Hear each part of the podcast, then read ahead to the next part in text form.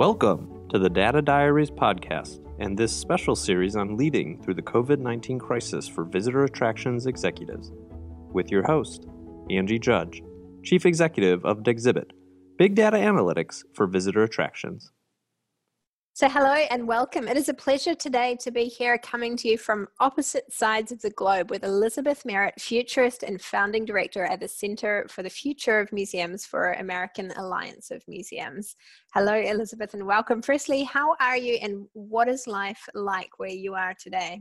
Hello, Angie. Uh, today I am teleworking from my home in Washington, D.C., where the streets are weirdly quiet and the neighborhood kids are filling their windows and sidewalks with art. Very cute. And the last time you and I saw each saw each other was in Miami last year.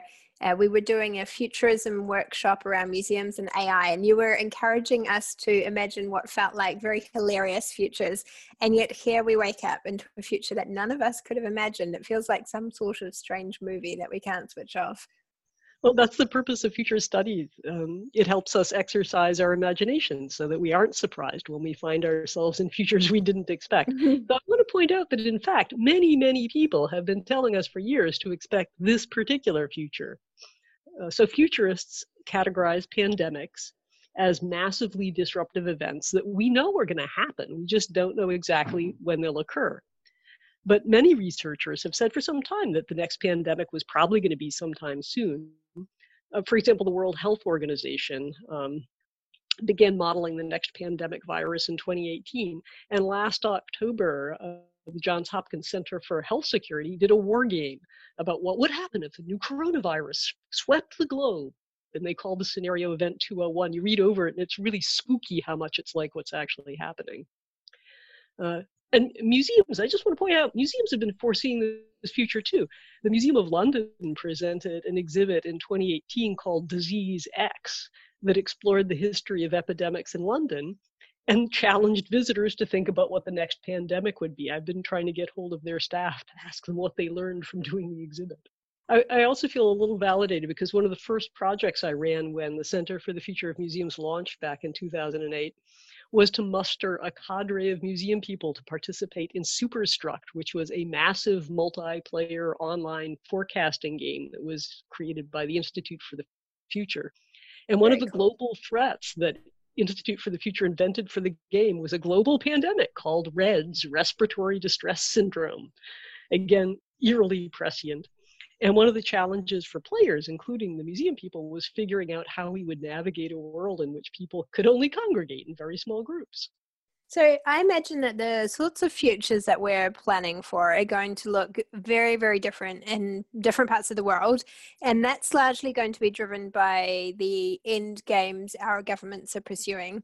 Um, I came across a piece by uh, John Daly who um, wrote about three scenarios he talked about the flatten the curve. We've heard a lot about such as within the uk um, trace and track like what's happening in taiwan and then stop and restart um, i.e. domestic eradication uh, which is what uh, my home country is doing.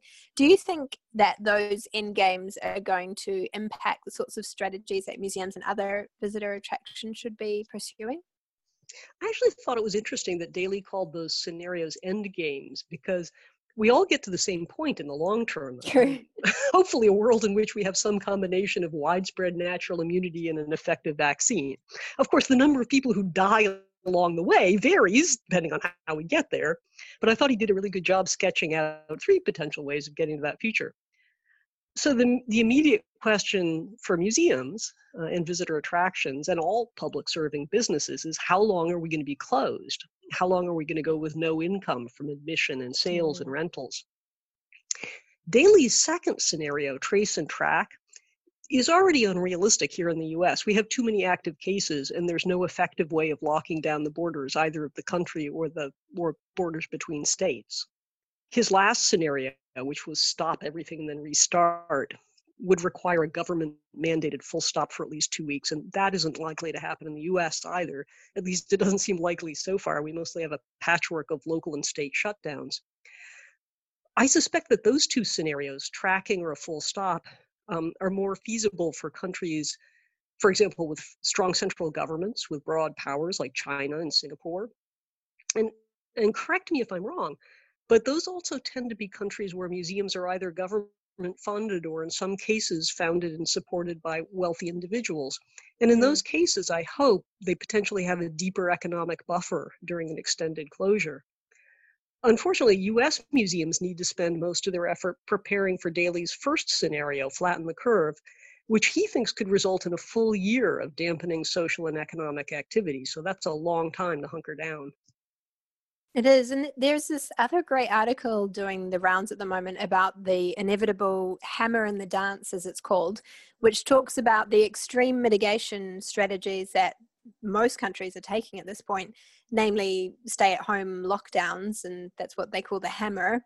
And that's a phase that might last, say, three to seven weeks or more. But then in places where that isn't enough to eliminate the the virus, uh, being most countries. This dance afterwards to keep it under control thereafter until we get a vaccine. So, in some countries where relative control is possible, that could go on for a very very long time. We're talking about more than a year, right? What what could opening look like under those sorts of situations? Are we are we talking about opening then shutting down then opening again at intervals? Is it reduced opening days or hours, capacity constraints, no events? How on earth do you plan for that? Yes, I, have heard about the hammer and dance. I've heard it called intermittent distancing.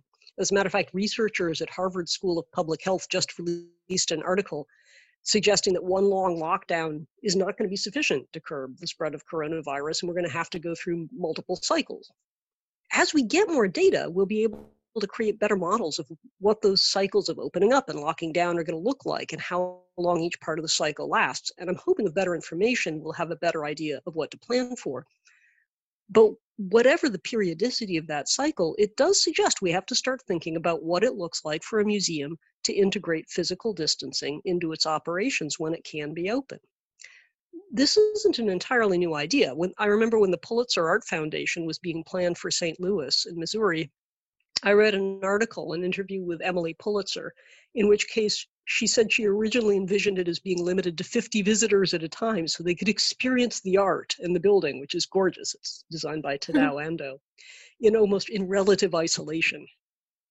And here near my hometown, uh, the Glenstone Museum, which is in Potomac, Maryland, does limit visitation by requiring people to purchase tickets in advance. I think they cap it at 450 people per day, and that's a pretty big museum, so they're pretty spread out.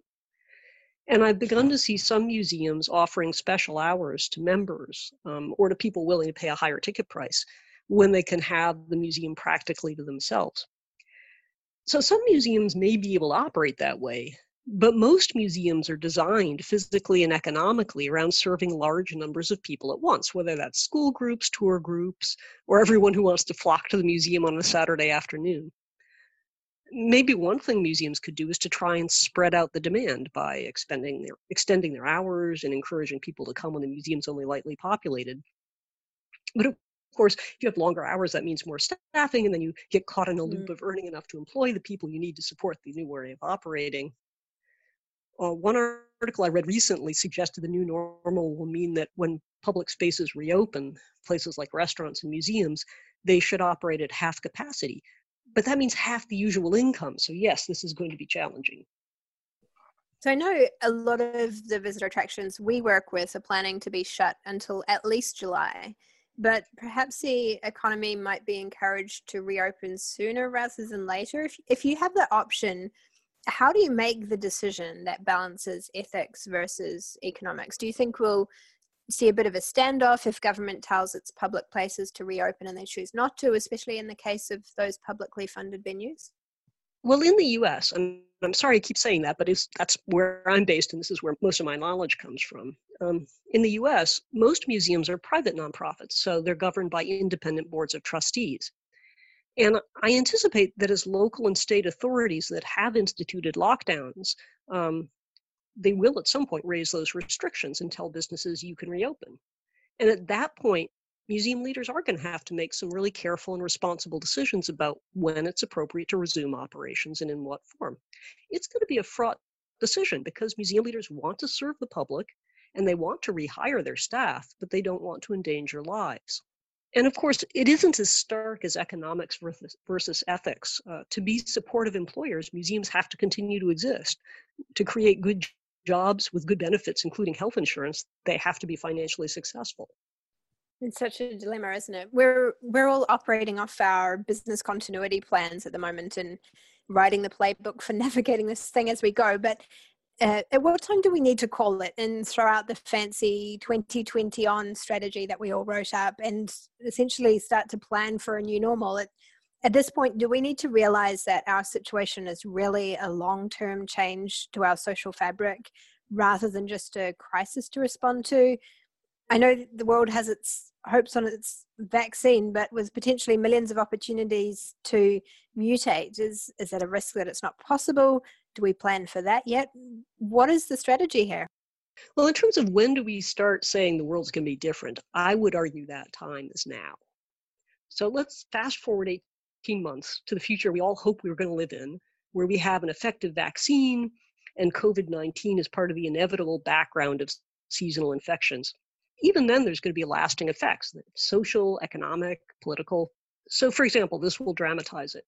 25 years ago, the normal experience of air travel didn't involve stepping into a glass signal c- cylinder and raising your arms for a millimeter wave scan. Mm-hmm.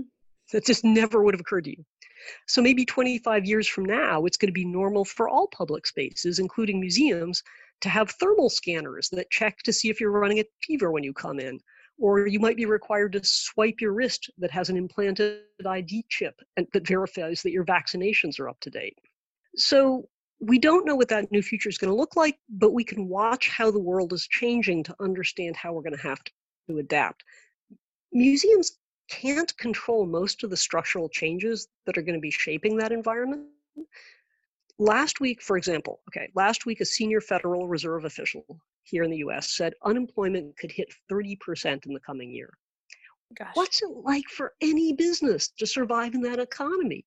It's going to be transformative maybe it will shift the US towards uncoupling health insurance from employment and providing government supported universal health care, which I realize is normal for most of the world, but we don't have it here. And there's an example of how things might create opportunities because with that kind of insurance, it might be easier for people in the US to take jobs in the cultural sector.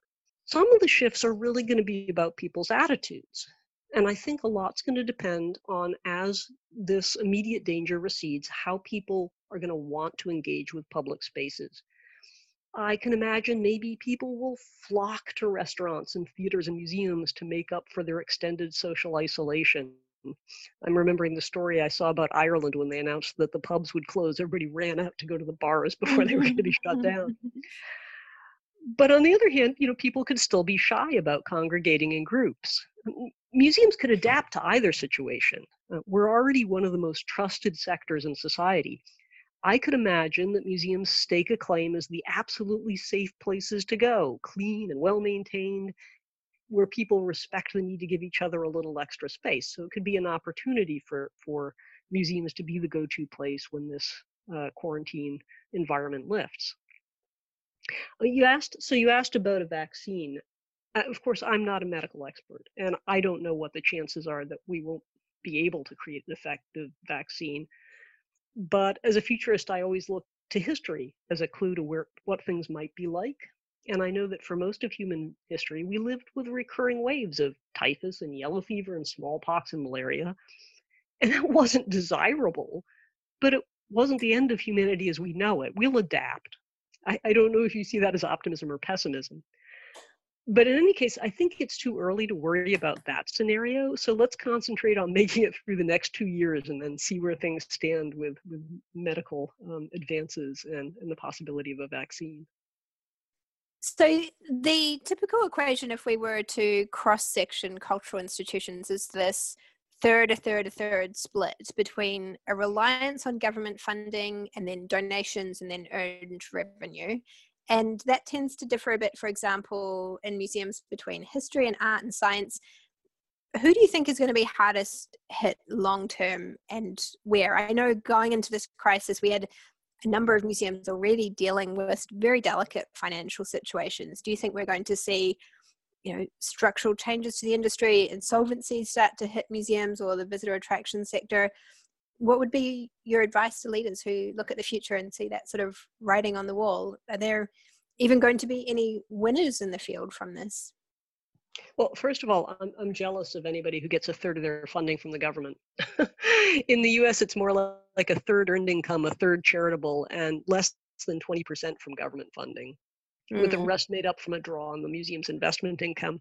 But as you said, that that varies incredibly between organizations. Some types of museums, like um, science centers and children's museums, rely much more heavily on earned income while some museums with large endowments, like a big art museum, might get 20% or more of their operating income from their investments. And those museums, the museums that can draw on their investments or that have significant charitable or government support, have a buffer from the immediate effects of this financial squeeze. Um, just let's look at philanthropy for a moment. Foundations are going out of their way to support their grantees a large number of foundations have been signing a pledge that promises to loosen or eliminate restrictions on current grants, including like converting a project based grant to unrestricted support. That's awesome.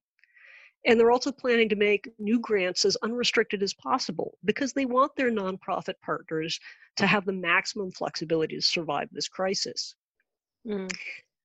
But many museums do depend on earned income week to week to pay the rent and utilities, not to mention salaries. And those museums are very vulnerable right now because the money isn't coming in. Our research shows, we did a, a report in 2017, Museum Board Leadership, that shows about a third of museums are dipping into their operating reserves in a normal year. And that bodes ill going into a time of unprecedented stress. Our CEO, Laura Lott, has warned this may indicate that a third of museums could close permanently in the next year. We're wow. already collecting stories of museums that have had to lay off their staff while they're closed to the public. As they do so, my hope is that museum leaders will be able to balance pragmatism with compassion, because that's very hard, of course, for the staff who need to survive until things reopen you asked about winners. I, I, hate to frame this as winners and losers. I think when museums close, we all lose because mm-hmm. that leaves such a gap in our lives and our communities. I do think we'll see that museums that have made themselves essential parts of their communities will be more likely to survive this crisis and they'll be better positioned for recovery. Yeah, absolutely. And from a futurism perspective, what what advice would you give to leaders who are facing such an unimaginable and uncertain future? Well, one, have hope. We, meaning humanity, have survived worse mm. and will survive this. And second, know that it's okay not to have all the answers. It's enough to be curious and brave and asking the right questions. And third, maybe most important, take care of yourselves. Take care of yourselves, take care of your staff, take care of your community, that's how we collectively are going to get through the next year with compassion and kindness and generosity. Mm, such good advice. Put on your own mask before helping others, huh? And so, lastly, Elizabeth, where can our listen- listeners go to read up on more of your work? Oh, yes. Thanks for asking. Uh, my colleagues and I at the American Alliance of Museums are working our tails off to compile all the useful information that we can about COVID 19 and how museums can respond. You can find that information on the AAM website at aam-us.org. We're also using our blogs to document examples of museums helping their communities through COVID and museums finding strategies to keep themselves afloat in these difficult financial times.